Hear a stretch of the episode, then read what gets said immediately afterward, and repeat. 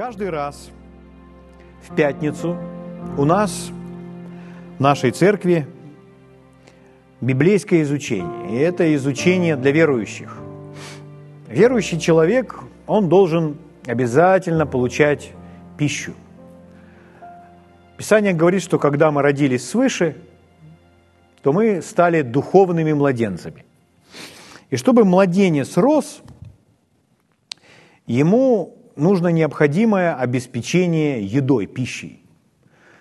Все, что нужно младенцу, его нужно кормить.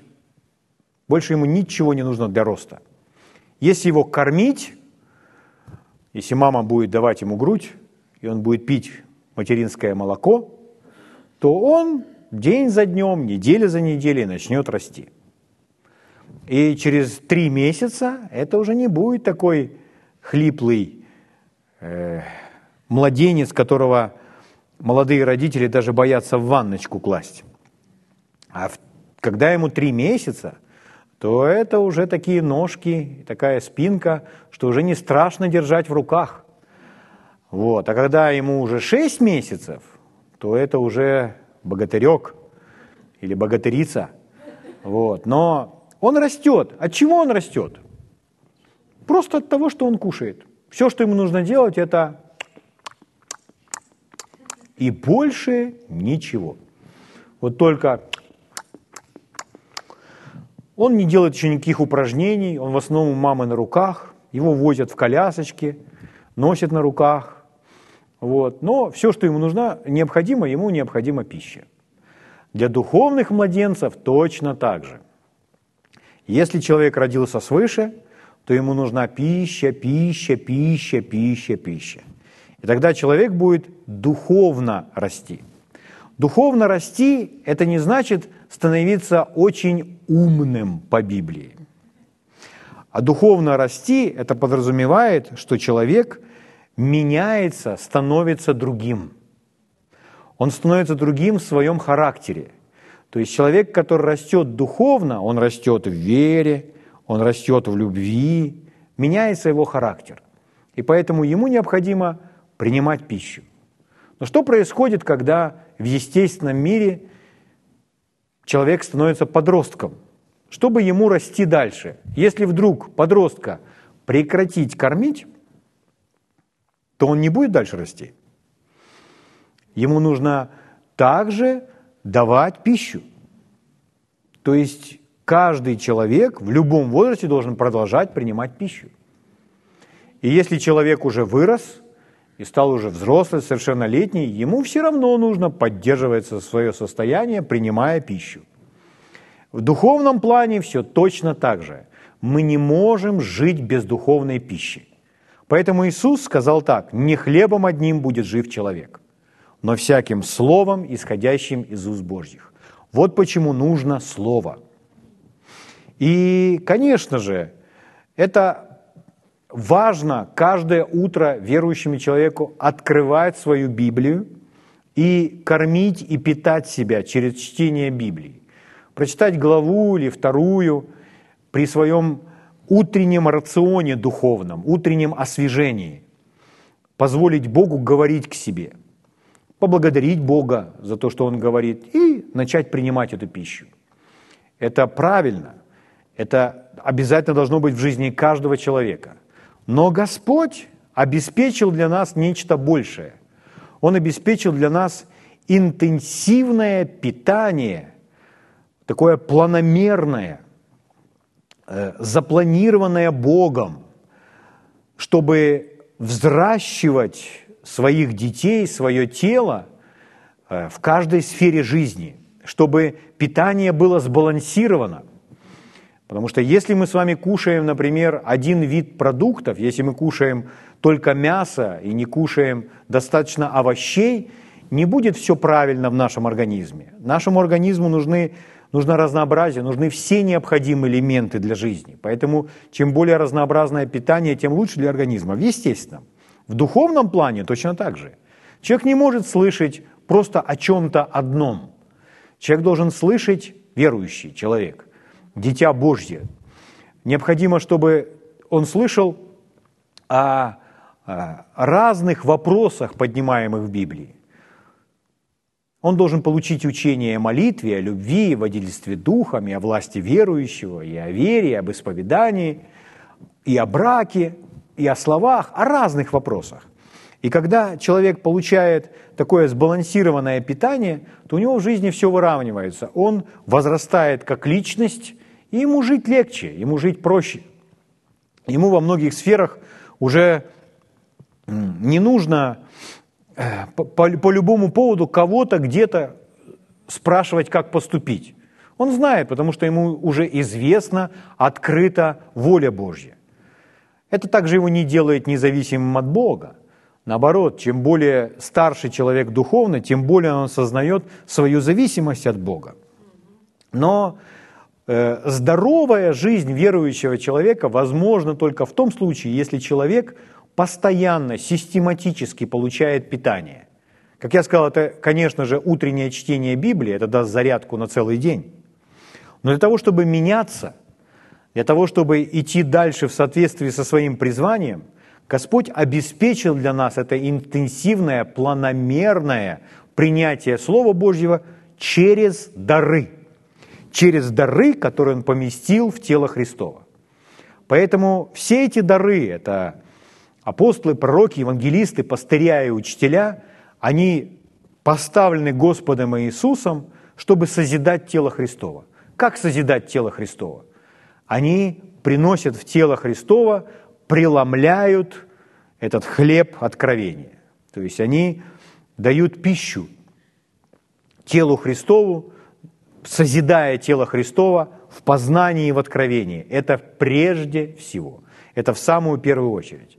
Был момент, когда в книге Деяния э, апостолы переключились на естественную работу, там, в раздаянии пищи, э, там, нуждающимся людям. И когда там появился некоторый беспорядок, они решали эту проблему, и они сказали, нам нужно на эту службу просто назначить определенных людей, которые будут заниматься раздаянием пищи и будут все, всем здесь управлять. Потому что нам, нехорошо оставившие Слово Божье, пищись о столах. И дальше он сказал, вот этих людей мы поставим на эту службу, а мы же прибудем в Слове Божьем и в молитве. Потому что это первое, первостепенное призвание даров, чтобы дать телу Христову пищу, чтобы младенец рос, чтобы подросток рос, чтобы взрослый человек получал питание, потому что без пищи это невозможно. Я не говорю о том, что э, пастырь или учитель или пророк или евангелист будет делиться своим знанием или тем, что он прочитал, или тем, чем наполнен его разум. Я не говорю об этом. Я говорю о том, что глава церкви, Господь Иисус, поставил дары. Он избрал определенных людей, Он их помазал и дал им способность, силу, и Он их ведет. Говорить определенные вещи, давать определенное учение телу Христову чтобы снарядить тело Христова, чтобы тело Христова сделать сильным.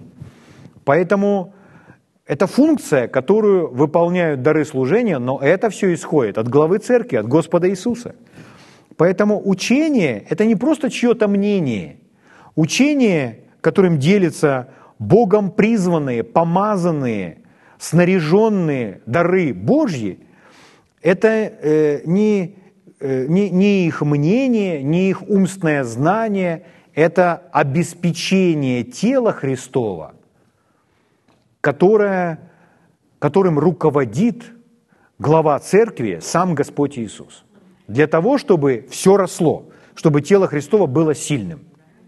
Поэтому, дорогие мои, святые, возлюбленные, Богом избранные братья и сестры, мы не будем с вами полностью снаряженными, если мы ничего не будем знать о библейском смирении. Если спросить у верующего человека, который давно в Боге, давно верующий, говорит, а что такое смирение? И у людей есть свои идеи на этот счет. Но мы не говорим об идеях. Мы говорим о том, как Бог видит смирение. Откуда мы взяли это слово «смирение»? Из Библии. Если в Библии есть слово смирение, и у нас возник вопрос по Библии, то ответ находится не в каких-то других книгах. Если у нас возник вопрос по Библии, то ответ находится в Библии. На самом деле все очень просто. Если у нас вопрос по Библии, нам не нужно брать какие-то справочники или еще что-то, где-то что-то искать. Я не говорю о том, что не нужно пользоваться справочниками, пользуйтесь, если хотите. Но если вопрос по Библии, если человек, читая Библию, у него возник вопрос, и этот человек не имеет богословского образования, он читает Библию, и у него возник вопрос, кто должен учить его? Сам Бог должен учить его. Бог научит его через дары, как я сказал, или своим Святым Духом. Но порой возникший вопрос, и человек бежит куда-то кого-то спрашивать об этом вопросе. Но чтобы найти ответ на этот вопрос, порой нужно просто набраться терпения и продолжать читать дальше. И продолжать читать дальше, стих за стихом, стих за стихом. И через 9 стихов уже вы встретите ответ на возникший вопрос. А возможно прочитать предыдущую главу. Если вы прочитаете предыдущую главу, то вы увидите связь с последующей главой, и вы получите ответ на свой вопрос. Если же вы не получите ответ на вопрос таким образом, то, возможно, вы получите его в какой-то другой книге Библии, потому что вся Библия целостная вся Библия связана. Но если на вопрос по Библии отвечает кто-то другой, а не сама Библия, как мы можем знать, что это Божье Слово? И если нашим учителем является Дух Святой, то мы должны позволить Ему учить нас. Когда Господь Иисус говорил о Духе Святом, то Он говорил, что когда придет Дух Святой, то Он наставит вас на всякую истину. Поэтому откровение, его невозможно вычитать. Свет невозможно вычитать или выстрадать. Свет Откровение, познание приходит от Бога. И познание и свет от Бога приходит вот так. И он приходит не от того, что человек много читал, а из-за того, что его сердце способное принимать. Значит ли это, что не нужно читать? Нужно читать. Но просто читать недостаточно. Нужно нечто большее. Что это большее? Открытое, принимающее сердце. И тогда сам Бог будет учить. Когда проповедники или дары, апостолы, пророки, евангелисты, пастыря и учителя учат нас, и мы слушаем их, то кто учит нас, эти люди или Святой Дух? Святой Дух. Святой Дух, который на них, и Святой Дух, который в нас. Когда мы слушаем их, то Святой Дух говорит через них, и Святой Дух мне внутри подтверждает, истина ли это. Поэтому я полон внимания – чтобы слушать, что Бог желает сказать мне через этого пророка, или апостола, или пастыря, или учителя. И я внимаю тому, чему глава церкви меня учит. Поэтому сегодня он для нас делает ударение на смирении. Почему? Потому что мы посвятили достаточно времени изучению Божьей благодати, и мы увидели, насколько она ценна. Благодать делает меня способным делать то, чего я не был способен делать раньше. Если я утром проснулся, и в моей жизни умножилась благодать, а Библия говорит об умножении благодати. Петр пишет в своем послании, чтобы мы возрастали в благодати. Если мы возрастаем в благодати, это значит, э, сегодня у нас больше благодати, чем вчера – Поэтому если я утром проснулся, и утром у меня стало больше благодати на 25%, то это значит, я на 25% сильнее и могу делать больше, чем я делал раньше. Если я проснулся утром, а у меня умножилась благодать на 50%, то значит, я способен делать еще больше. У меня еще больше помощи, у меня еще больше способностей. Иногда люди расценивают благодать просто как нашу возможность прийти к Богу и быть принятым. Но благодать на этом не заканчивается. Благодать, она всюду. Благодать, она повсюду и везде. То, что мы смотрим, это благодать. То, что мы дышим, это благодать. То, что сердце бьется в груди, это благодать. То, что мы помним, это благодать. Утром проснулись, сделали первый вздох. Вот он новый день. Это благодать. Никто за это ничего не платил, никто этого не заслужил. Это все Богом данный дар, подарок. Это благодать. И каждому человеку на этой земле дана благодать. Благодать, чтобы жить. С момента нашего принятия Иисуса мы шагнули в большую благодать. Мы получили благодать жить в Царстве Божьем, быть Его детьми. Но находясь здесь, в Его Царстве, мы можем возрастать в благодати так, что Бог может реализовать через нас свои планы в большей мере. И это тоже все Божья благодать. Больше откровения – это значит больше благодати. Как иметь этого в своей жизни больше? Писание говорит, что тем большую дает благодать. Бог гордым противится, а смиренным дает благодать. Поэтому благодать получают смиренные. И мы обнаружили эту связь смирения и благодати. Например, исцеление. Исцеление – это один из, одно из проявлений Божьей благодати. И говоря об исцелении, мы видим, как исцеление связано со смирением. Человек, проявляя смирение, получает исцеление.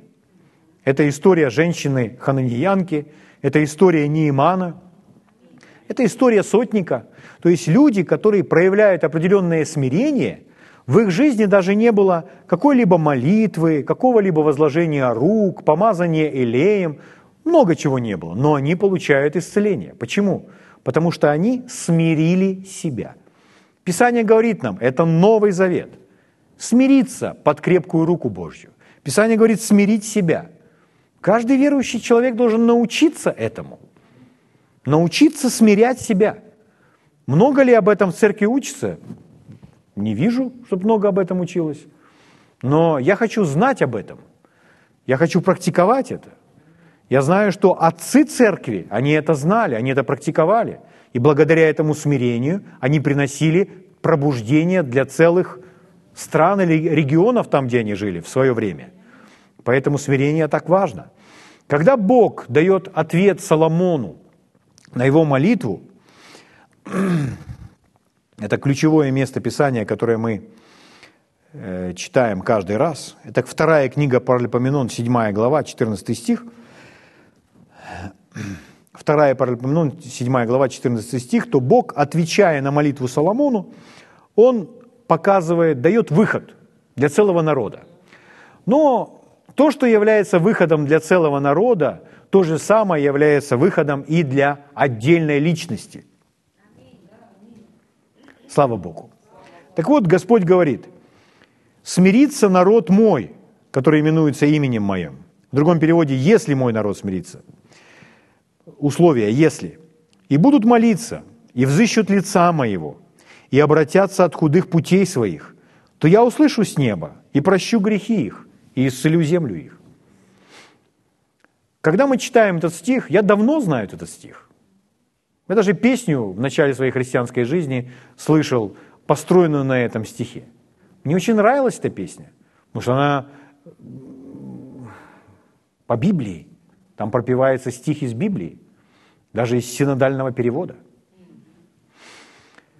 Но порой первое, на что мы обращаем внимание, это на молитву потому что это знакомое слово. И человек молится, молится, молится. И человек даже не замечает иногда, что молитве кое-что предшествует. Здесь предшествует молитве смириться. Смирение предшествует молитве. Поэтому порой человек может молиться очень долго и не получать никаких результатов, не получать ответа от Бога. Почему?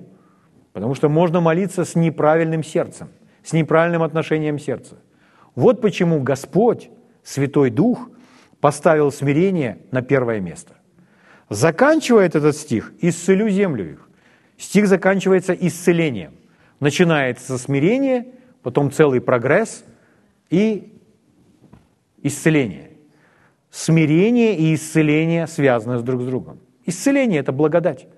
Поэтому смирение связано с Божьей благодатью, с исцелением, с преуспеванием, с любым проявлением благословения. Смирение связано с этим. Слава Богу. Если мы говорим о смирении, то противоположность смирению – это гордость. Как мы процитировали Иакова. Бог гордым противится, а смиренным дает благодать. То есть гордые люди, если человек, мы так скажем, если человек одевается в гордость, то есть если человек практикует гордый образ жизни, и человек, который в церкви, может сказать, это не про меня, у меня нет гордости, я новое творение. Вы не знаете, о чем вы говорите. Писание говорит нам, что мы с вами должны не поступать по плоти, что в нашей плоти не живет доброе.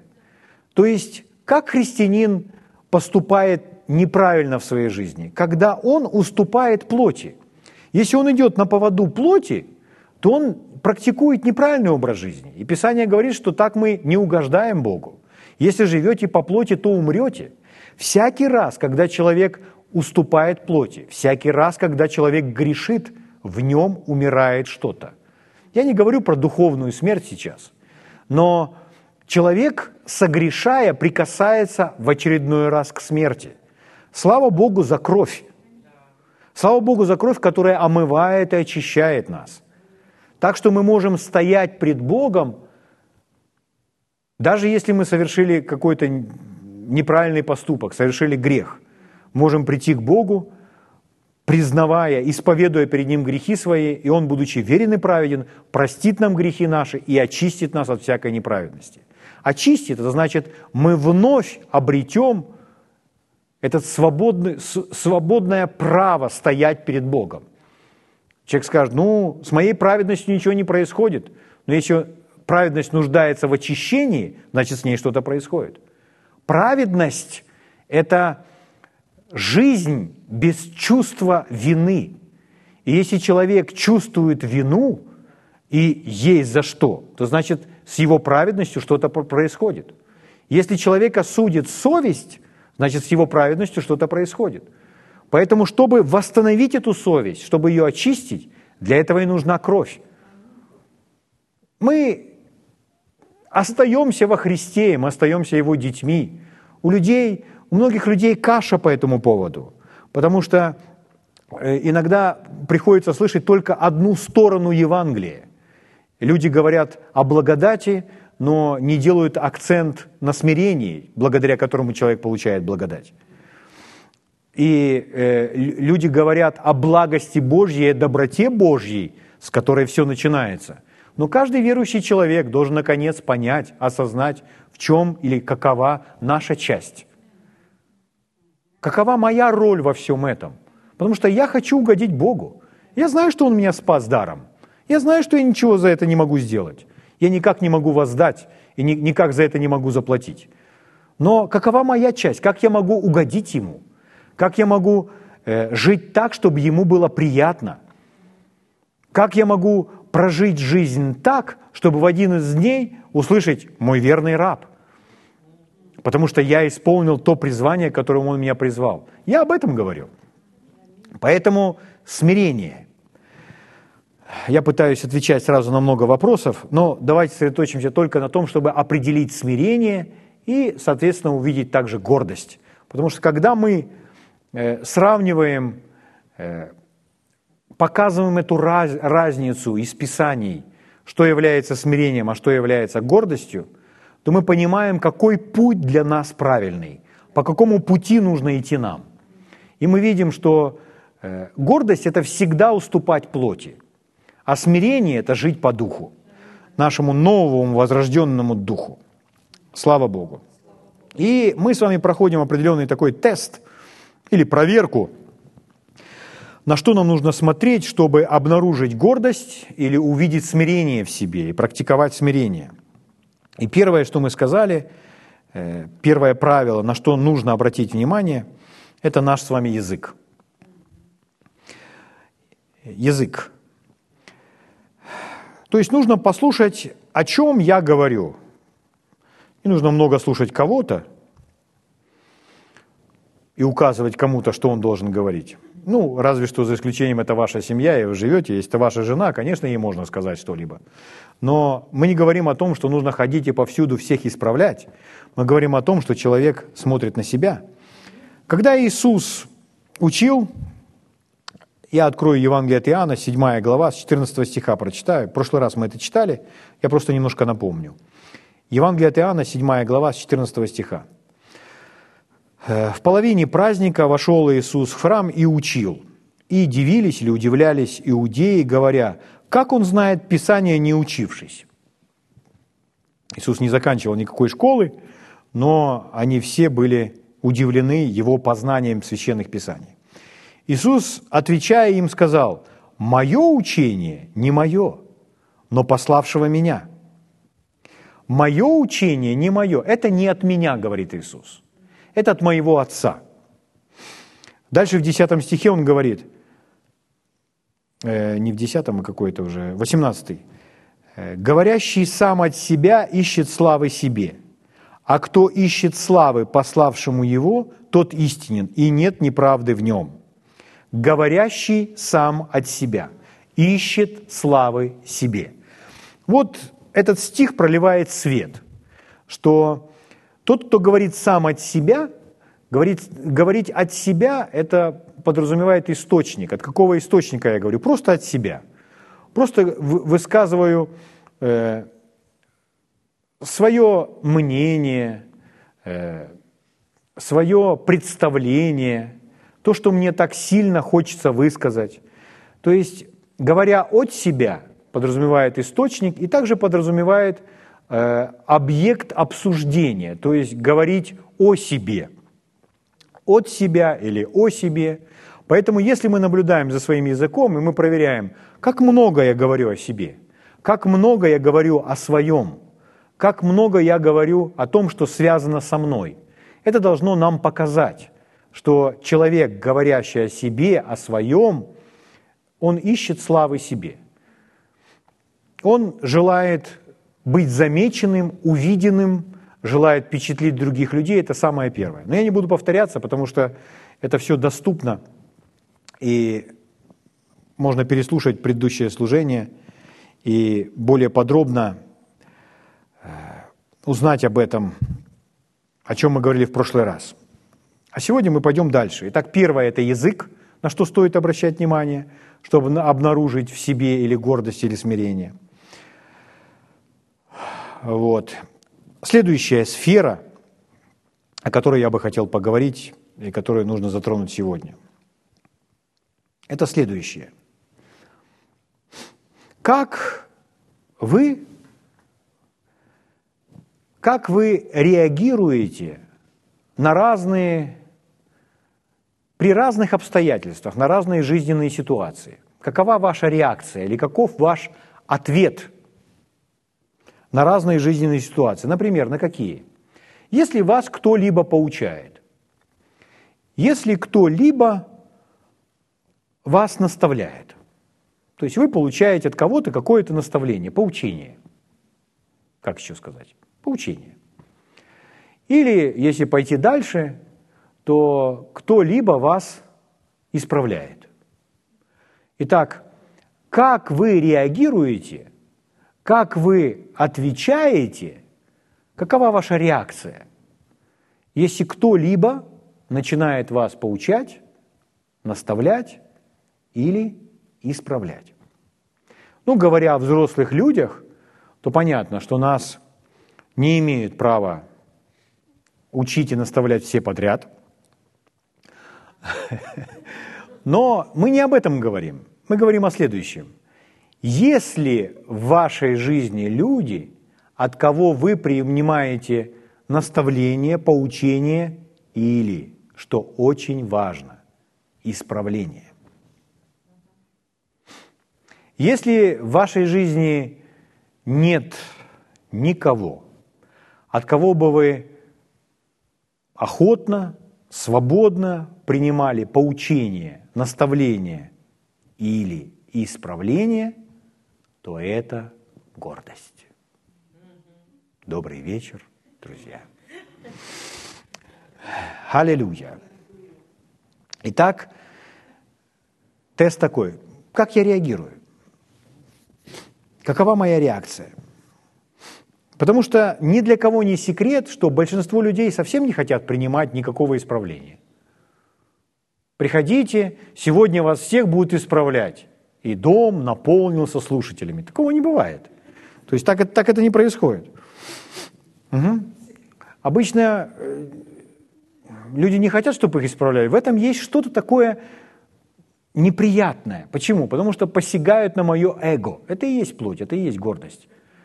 Скажите, а можно ли Богу позволить нас исправить? Сказать, ты не прав, ты думаешь неправильно, ты делаешь неправильно, ты считаешь неправильно, у тебя неверное отношение. Или Бог говорит, то есть человек верующий, там 20 или 30 лет, а Бог говорит, знаешь, в чем твоя проблема? В чем? В неверии. Как в неверии? Я же уже доверяю тебе 30 лет. Ну вот в этой сфере это твое неверие. Бог часто так вел себя с людьми. Однажды брату Хейгену он сказал, ты не практикуешь то, что проповедуешь. И он сказал, Господь – это удар ниже пояса. Как это я не практикую то, что проповедую? И Господь начал ему объяснять. Но это исправление. Угу. Поэтому, когда человека исправляют, и человек э, не смиряет себя, то люди всегда противятся. То есть если, ну я буду говорить, обращаться лично к вам, к тебе, дорогой слушатель. То есть если вы противитесь, и если вы противитесь, не соглашаетесь, когда вас исправляют, мама или папа, или еще кто-то, начальник какой-то, или кто-то там, ну, старший. Я не говорю о том, что кто-то какой-то меньший вас поучает и исправляет. То это, когда человек противится исправлению, здравому, правильному исправлению, то это гордость. Обычно люди начинают оправдываться, они говорят, ну вот, да, ну, конечно, там, если, допустим, бригада собралась, и интересно звучит так, бригада собралась, э, где-то на предприятии собралась бригада, и, допустим, начальник или мастер говорит о чем-то, что они вчера натворили, как они выполнили работу. Это у нас в стране, это, в общем, это, такой, это реальность. И вот он говорит, как они выполнили работу, и говорит, а ты там, называя фамилию там, определенного человека, вот сделал то-то, то-то, и ты поступил неправильно, ты вот из-за тебя мы потеряли все эти материалы и так далее. Говорит, ну да, ну вот, опять, конечно, во всем я виноват, говорит этот человек. Что это такое? Вот это говорит гордость.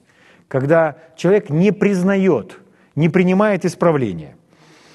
То есть человек гордый, что будет делать? Он будет всегда защищаться и всегда болезненно воспринимать исправление всегда защищаться и всегда болезненно воспринимать исправление. Всегда оправдываться. Гордость никогда не скажет так, как скажет смирение. А смирение скажет так. Да, ты прав. Извини меня. Я ошибался. Или я сделал неправильно. Не будет оправдываться. Угу.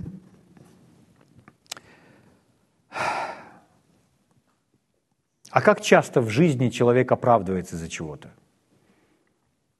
Очень часто. То есть даже если мама просит ребенка там своего или взрослого какого-то, там обратно будешь идти, там зайди, купи то-то, то-то. И вот приходит он, и забыл он об этом. И не купил. Говорит, ты что не купил? Ой, и, как правило, он не говорит, ой, мама, прости, извини, я был неправ. Завтра, может, давай уже скажем, потому что уже поздно. Мама скажет, конечно, хорошо, завтра. Нет, обычно ребенок начнет, да, но... И искать причины, почему он не смог этого выполнить. И люди делают тоже точно так же. Они начинают искать причин. Да, у меня не получилось, у меня не вышло, но вы же понимаете, мне же было, мне же было непросто, и никто мне не помог, и меня оставили одного, и так далее. То есть человек говорит «но» и потом множество, множество, множество оправданий. Что это такое? Это гордость. Гордость всегда оправдывается. Смирение просто принимает свою, в данном случае, неправоту и просит о милости. Все так просто. И получает благодать. Аминь. Слава Богу.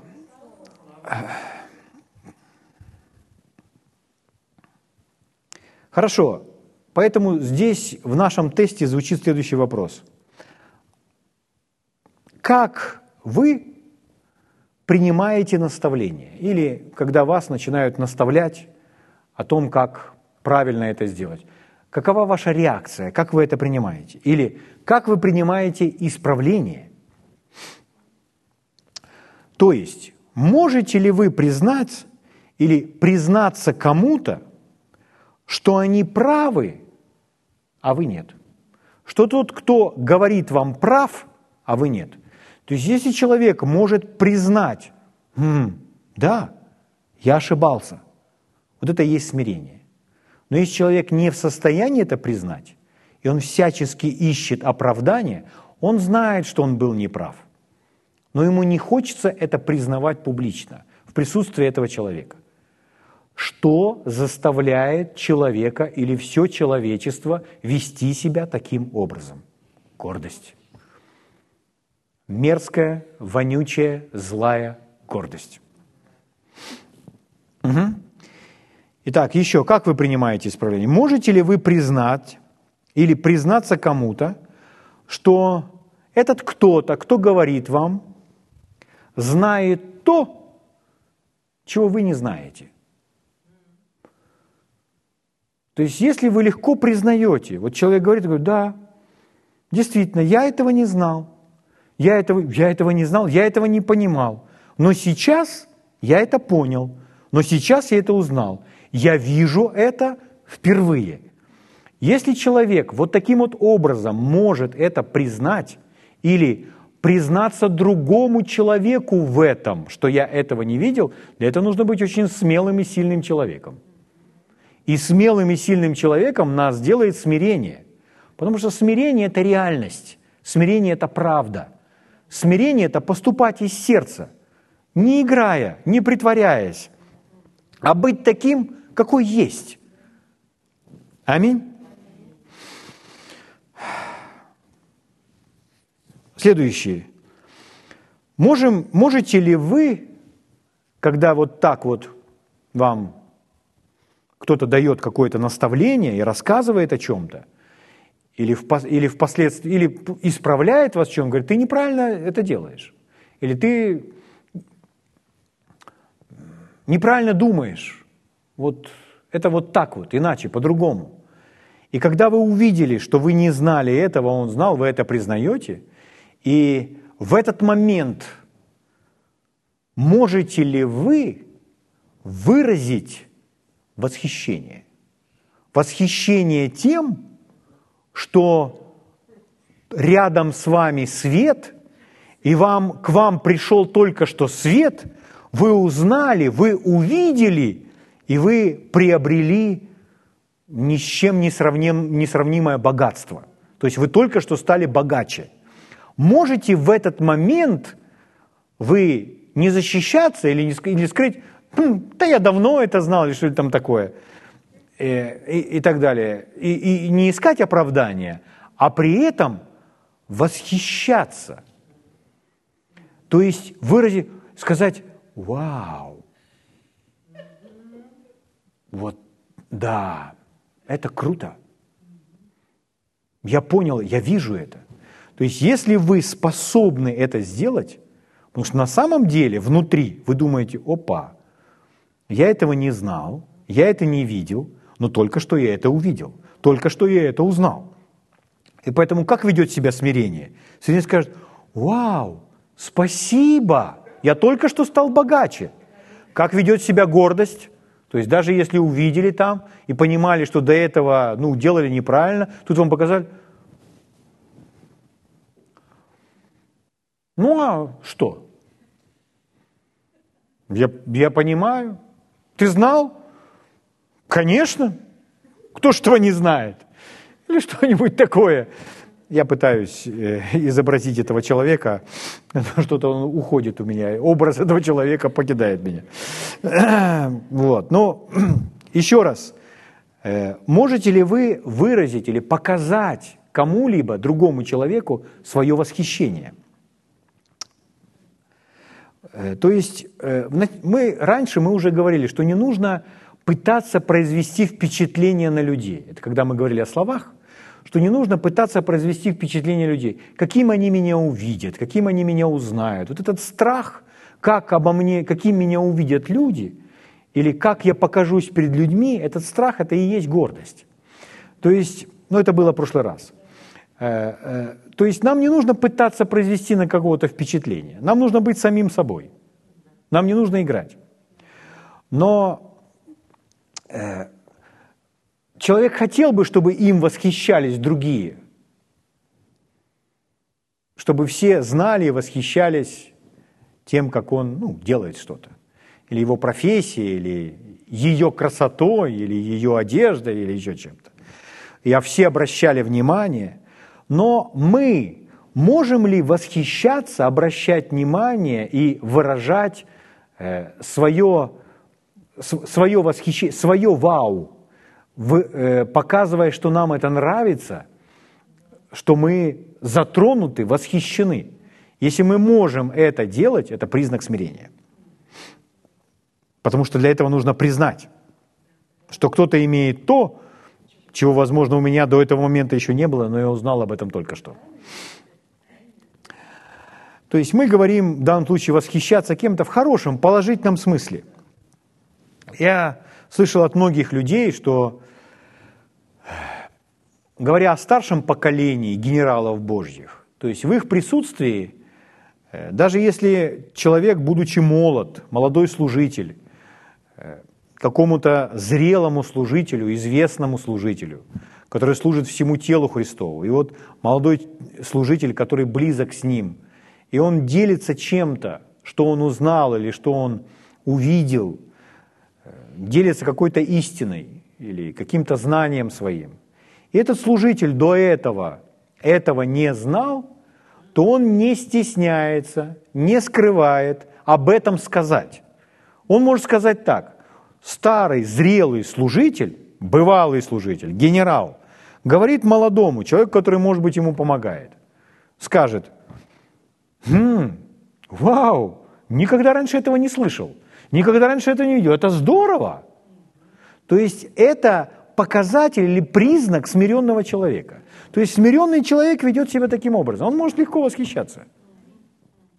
Как будет поступать гордость? Я знаю это. Давно это знал. Что-нибудь такое. Но это не про вас. Поэтому смирение, смиренный человек будет открывать свой рот, будет обязательно показывать показывать восхищение, показывать, что вас это затронуло, что вам это нравится, что это нечто новое для вас. Э, смирение не будет играть, скрывать то, что вы до этого этого не знали. Смирение об, обнаружит это, обнародует это. Поэтому умение показывать это – это смирение. Гордость будет скрывать. Я думаю, что вы видите эту разницу в поведении. Мы не говорим о том, что нужно постоянно ходить и, все, и восхищаться всеми вокруг. Постоянно демонстрировать свое невежество. То есть ходите всем говорить, вау, никогда этого не слышал. Вау, никогда. Мы не об этом говорим. То есть мы говорим о реальности. То есть если действительно вы слышите это впервые, то вы говорите вау. Если вы не слышите это впервые, вы вау не говорите, а вы говорите аминь. Слава Богу. Вот мы научились, в каких случаях нужно говорить «вау». Слава Богу. Хорошо. Итак, смиренные, покажите свое восхищение. Покажите, что вам это нравится. Ну, если это вам действительно нравится. То есть выражать свое сердце – свою возрожденную, Богом сотворенную внутренность, будет смирение. Гордость – это от плоти. Это другой источник. Поэтому как будет вести себя смирение. То, то есть, допустим, ну, пришли там, на работу все пришли, или в церковь пришли. Пришли все в церковь на воскресное собрание, собрались, как раньше, в былые времена. Вот. Ну, карантин уже конец, уже все, уже правда торжествует. Вот. И собрались, как в былые времена, на воскресное собрание, и приходит, допустим, какой, какая-то сестра, она купила какое-то новое пальто, и это пальто ей так нравится, она такая счастливая. И она подходит к какой-то другой сестре и говорит, смотри, тебе нравится мое, мое новое пальто? В церкви, к другой сестре. А той сестры аж лицо перекрутил.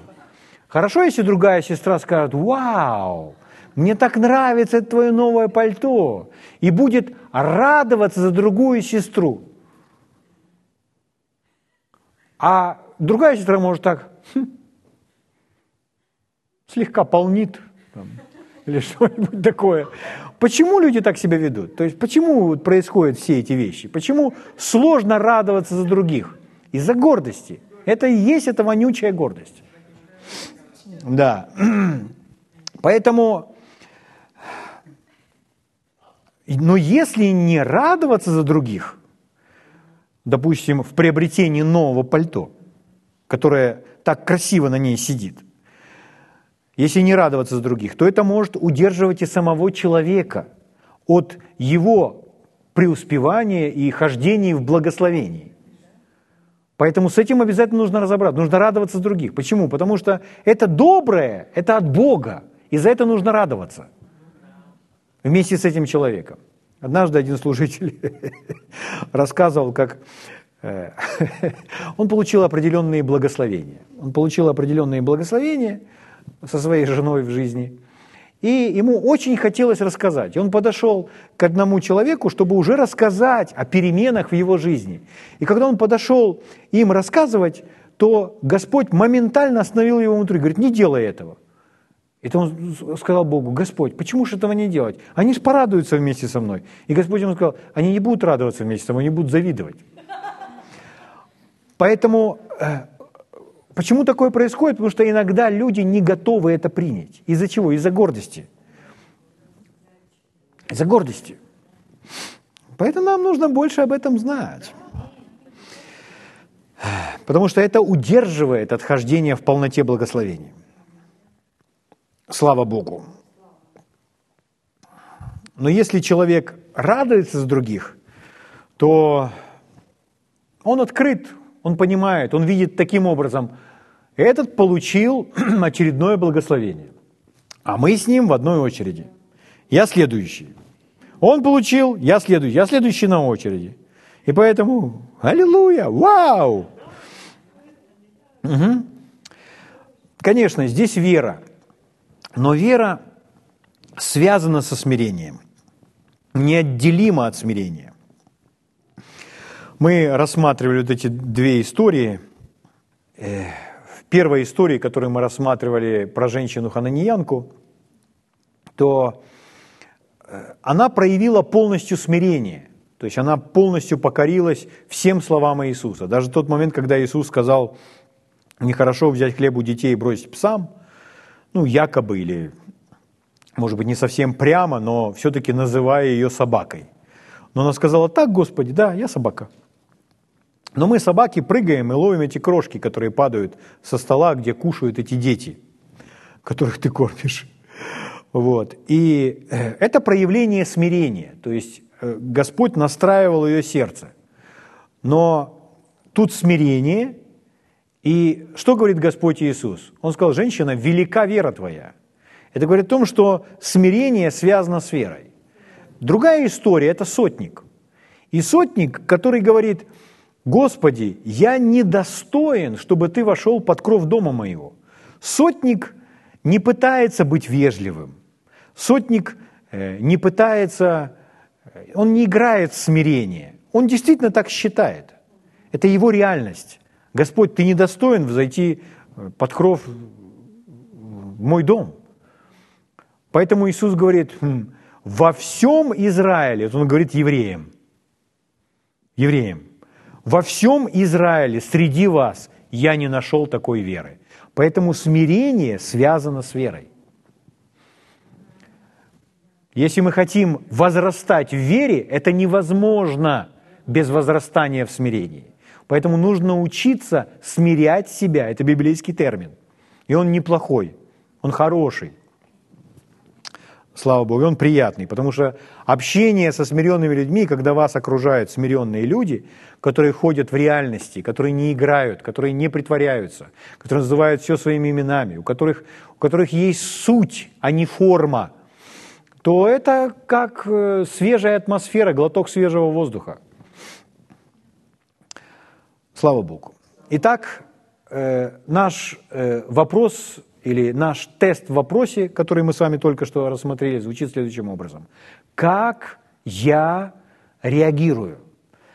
Э, каков, каков мой ответ, моя реакция на наставление, какое-либо поучение или исправление? Как я реагирую?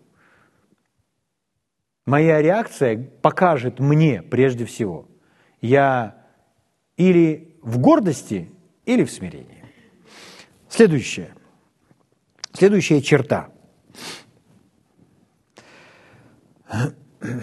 Следующая черта – это способность человека принимать. Принимать что-либо. Принимать, принимать дары, которые ему дают. Потому что иногда люди говорят так. Я по жизни даятель. Я много даю.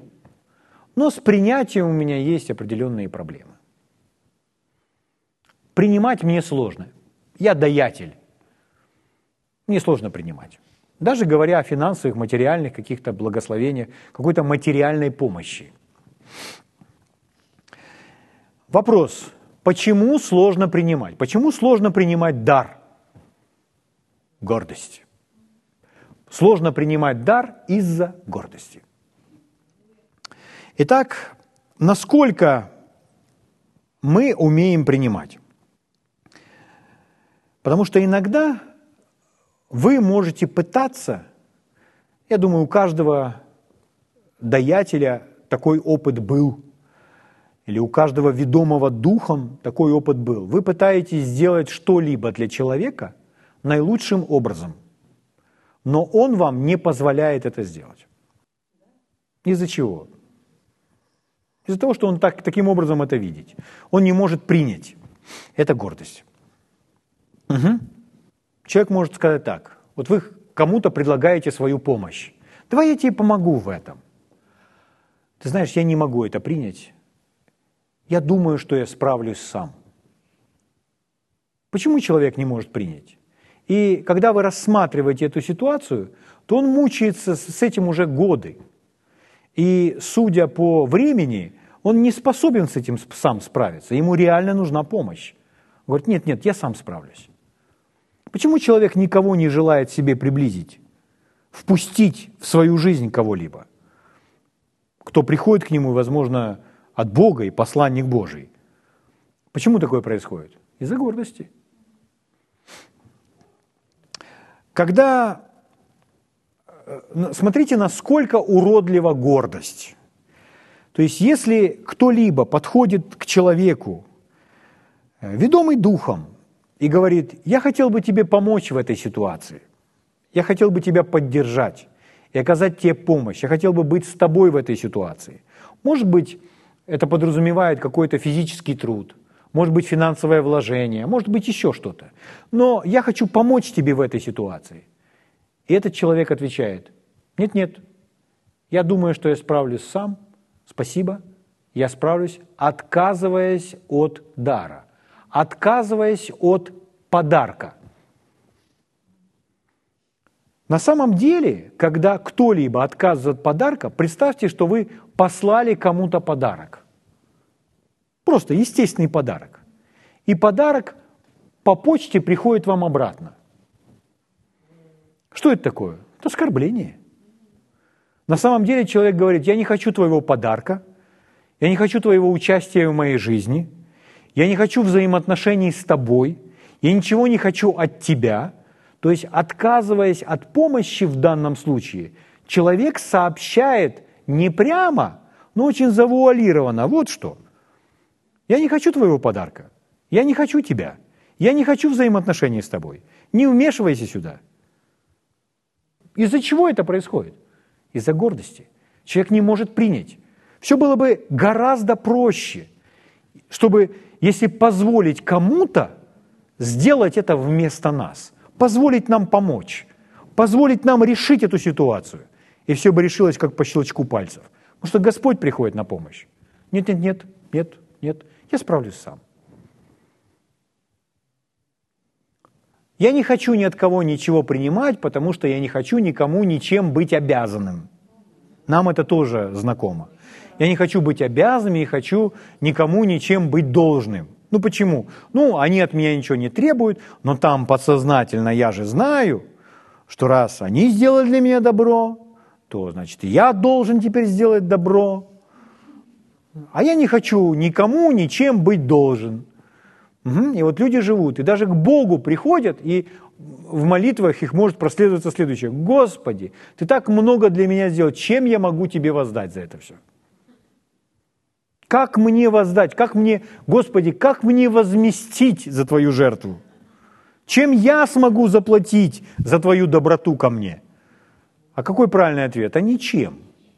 Мы никак не можем воздать, мы никак не можем возместить, мы ничем не можем заплатить. Все, что мы можем сделать, мы можем смириться и принять. Смириться и принять. Смириться и принять. Слышите? Смириться и принять помощь. Смириться и принять поддержку. Слава Богу. Следующая сфера. Чтобы узнать, что я практикую, смирение или гордость. Как вы относитесь к разным позициям или разному положению, которое занимают люди, к разным позициям власти?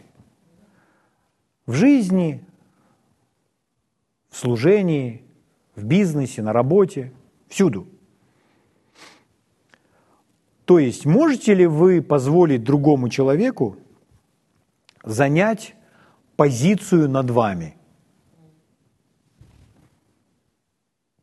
Если мы позволяем кому-то занять позицию над нами, то есть мы покоряемся и подчиняемся, это проявление смирения. Или можем ли мы позволить другому человеку занять позицию над вами, или можно иначе сказать, можем ли мы занять позицию ниже или занять позицию под кем-то. Дело в том, что очень просто всегда идти на повышение. То есть на повышение согласны все. На повышение идут все охотно. То есть если нас хотят где-либо повысить, на работе, в церкви, в Царстве Божьем, то все рады. Но вопрос в следующем. А готовы ли вы пойти на понижение? И человек может сказать, о, не надо, это не от Бога. Все, это не от Бога. Но мы не говорим об унижении. Мы говорим о том, чтобы занять более низкую позицию, как, например, однажды Иисус сделал. Иисус говорил, вы называете меня Господом и Учителем, а я, как раб в доме, взял и омыл вам ноги, и я веду себя как слуга. То есть он занял позицию, потому что Иисус всегда является образцом смирения для нас. То есть он занял позицию ниже. Почему Петр неохотно уступал ему свои ноги помыть? Что он говорил, ты ли, Господь, учи, будешь мыть ноги мне? Почему ты занял эту позицию так внизу? Это и есть смирение. То есть готовы ли мы занять позицию ниже? То есть всегда ли мы хотим быть впереди, или мы готовы, если нас попросят, встать назад? Всегда ли мы хотим быть на вершине горы и быть заметны? Или если нас попросят, и если, если нужно, если нужно для дела – то нам с вами нужно пойти и стать вниз. М? Конечно, э, многие из нас еще не были испытаны вершиной горы. Еще пока спускаться некуда. Все настолько внизу, что пока некуда спускаться. То есть я не говорю, у нас такое, такая есть, э, я не знаю, это в Украине, это ну, много где присутствует. Люди приходят в церковь, и есть люди, которые занимают, хотят занять места здесь поближе впереди. Но иногда люди приходят, и они хотят занять место там позади, то, что называется галеркой. То есть почему так происходит? Если, э, если на этом собрании проповедует сам Иисус, не хотели бы мы занять места поближе? Поэтому занять места поближе – это честь, и это нормально. Мы знаем эту притчу, что там пришли, заняли на первое место, чтобы нас не посадили назад. Но я говорю о том, что люди приходят в свою церковь, и за ними закрепляются определенные места. Почему человек из-за своих комплексов, из-за своей неуверенности, он занимает где-то место позади? Нет, он должен идти поближе. Но мы не об этом говорим. Мы говорим о том, когда у человека появляется позиция какая-то. Он становится известным, он становится заметным, он выполняет какую-то высококвалифицированную работу, высококвалифицированное служение. А тут нужно сделать что-то совсем простое, совсем незначительное, как кажется. Как, например, омыть ноги или что-то более насущное для нашей культуры, для нашей страны. Готовы ли мы сделать это? Если да, то это говорит о нашем смирении. Если мы с вами выполнили очень важную, значительную работу, мы сделали какое-то дело, допустим, или в своей организации, или в бизнесе, или в церкви, мы проделали какую-то большую работу. И публично, когда объявляли благодарность, то назвали разные имена, а наше имя даже не назвали. То есть мы проявили там больше всего участия. Мы отдали там много часов, и это, так сказать, наше детище. Она даже нашего имени не назвали. Как мы при этом себя чувствуем? Что нас не прославили публично. То есть если нас это огорчает, если нас это расстраивает, это гордость. Так вот, казалось бы, у нас есть полное право, у нас по справедливости, правильно сказать, меня, меня не почтили, меня не отметили, пойду выясню отношения. Почему меня не прославили?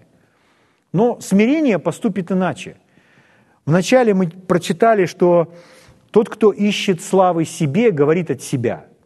Что делал Иисус? Иисус никогда не искал себе славы. Он сказал, это не есть мое учение. Это не мое учение, это учение моего Отца. То есть Иисус не присваивал себе славу или какую-либо значимость ни за учение, ни за одно откровение, ни за одно чудо, ни за одно чудо исцеления, ни за одно чудо освобождения, ни за воскресение, ни за что он не присваивал себе славу. Он воздавал всю славу для Отцу. Он искал, чтобы прославился Отец. Поэтому если нас не отметили, если нас не признали, если нас не увидели, как мы реагируем на все это?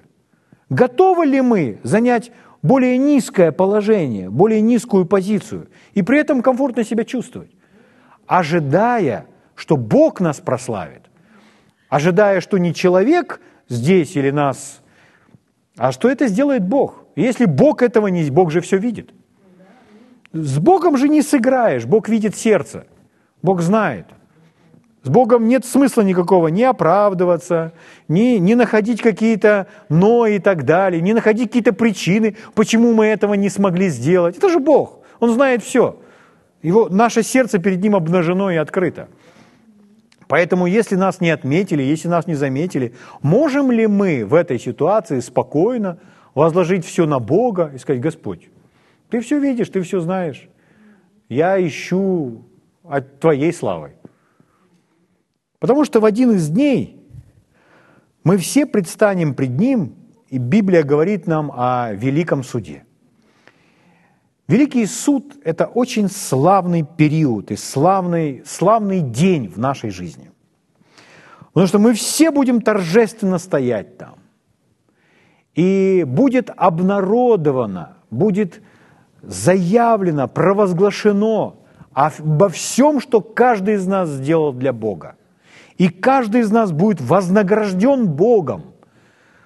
Каждое имя будет названо и будет сказано, вот он сделал, и ни один проступок, ни один грех не будет назван, потому что кровь Иисуса это уничтожила. На небе это звучать не будет. Ни одна ошибка там не будет звучать.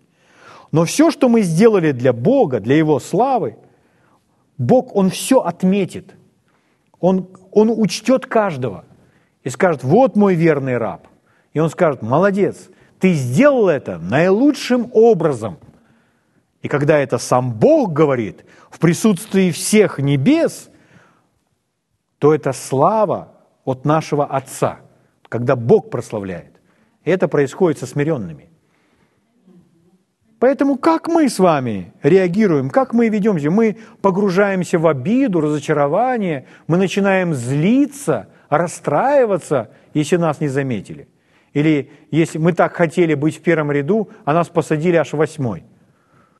Как мы при этом себя чувствуем?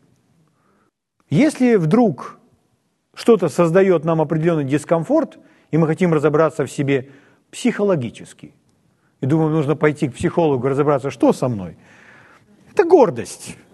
Это гордость. Слово Божье может нам помочь на этот, по этому поводу. Аминь. Слава Богу. Поэтому вот такие чудесные правила для того, чтобы просто проверить себя. Первое. О ком я говорю больше всего? Если все мои разговоры о себе, мне нужно об этом задуматься. Следующее, о чем мы сказали, как я реагирую, какой мой ответ на поучение, на исправление – Принимаю ли я это с радостью? Восхищаюсь ли я, если вижу, что кто-либо говорит что-то, чего я не видел, не, не знал раньше? Могу ли это открыто выражать? Следующее, о чем мы с вами сказали, ну, последнее мы с вами сказали, что это занять позицию и умение принимать. Умение принимать дары, умение принимать, когда вас благословляют – это демонстрирует, показывает нам, смирение мы или в гордости. И это поможет нам смирить себя, иметь правильное отношение сердца, а следовательно, Бог приветствует такое отношение. Богу нравится такое отношение. Он на это дает свое, свою благодать, свое благословение.